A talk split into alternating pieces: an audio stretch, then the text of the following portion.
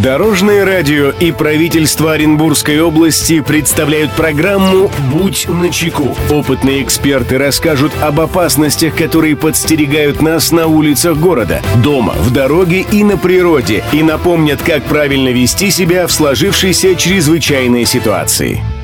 Приветствую всех, кто в пути. С вами Андрей Зайцев, и мы заботимся о вашей безопасности. Будь начеку.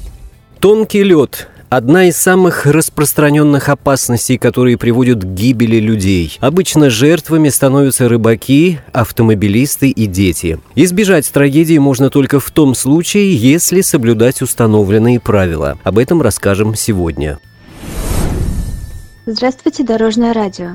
Мой дед очень любит рыбалку, и у него много рыбацких историй, и реальных, и вымышленных. Но в начале холодов рыбалка бывает опасной. Прошу вас, напомните рыбакам об опасности тонкого льда. Спасибо, Дорожное радио.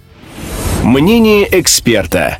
Эту проблему прокомментирует руководитель пресс-службы Главного управления МЧС России по Оренбургской области Татьяна Самойлова.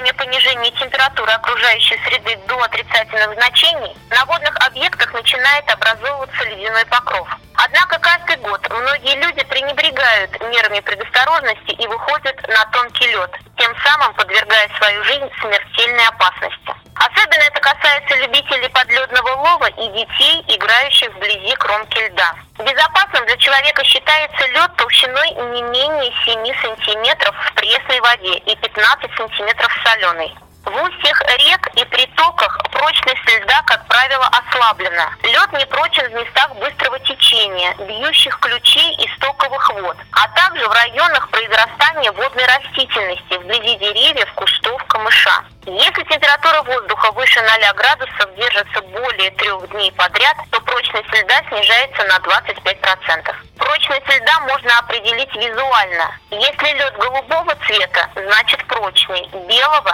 прочность его в два раза меньше. Если лед сероватый, матово-белый или желтоватым оттенком, этот лед ненадежен. Друзья, берегите себя и всегда будьте начеку. Андрей Зайцев. Счастливого пути. Будь начеку. Программа подготовлена при поддержке правительства Оренбургской области. Дорожное радио и правительство Оренбургской области представляют программу «Будь начеку». Опытные эксперты расскажут об опасностях, которые подстерегают нас на улицах города, дома, в дороге и на природе, и напомнят, как правильно вести себя в сложившейся чрезвычайной ситуации.